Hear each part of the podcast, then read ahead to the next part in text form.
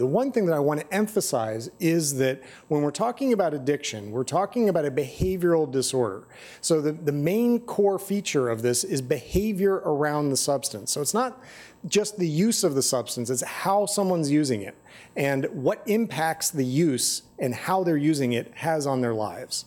So what is addiction or what do we mean when we say addiction and substance use disorders?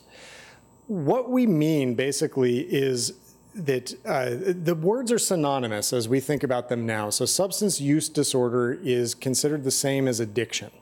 When we're talking about this, we're talking about a chronic, progressive, behavioral disorder whose central feature is compulsive drug use despite, despite adverse consequences. So, the, the, the pathophysiology of addiction uh, is fundamentally rooted in the brain's reward system and alterations uh, that, uh, in these systems caused by chronic drug use. Um, as I mentioned, addiction is synonymous with substance use disorder, and this has evolved. These definitions have evolved, so it's good to kind of explain what we're talking about because you may hear people use older terms to represent this, and you may hear people using terms interchangeably.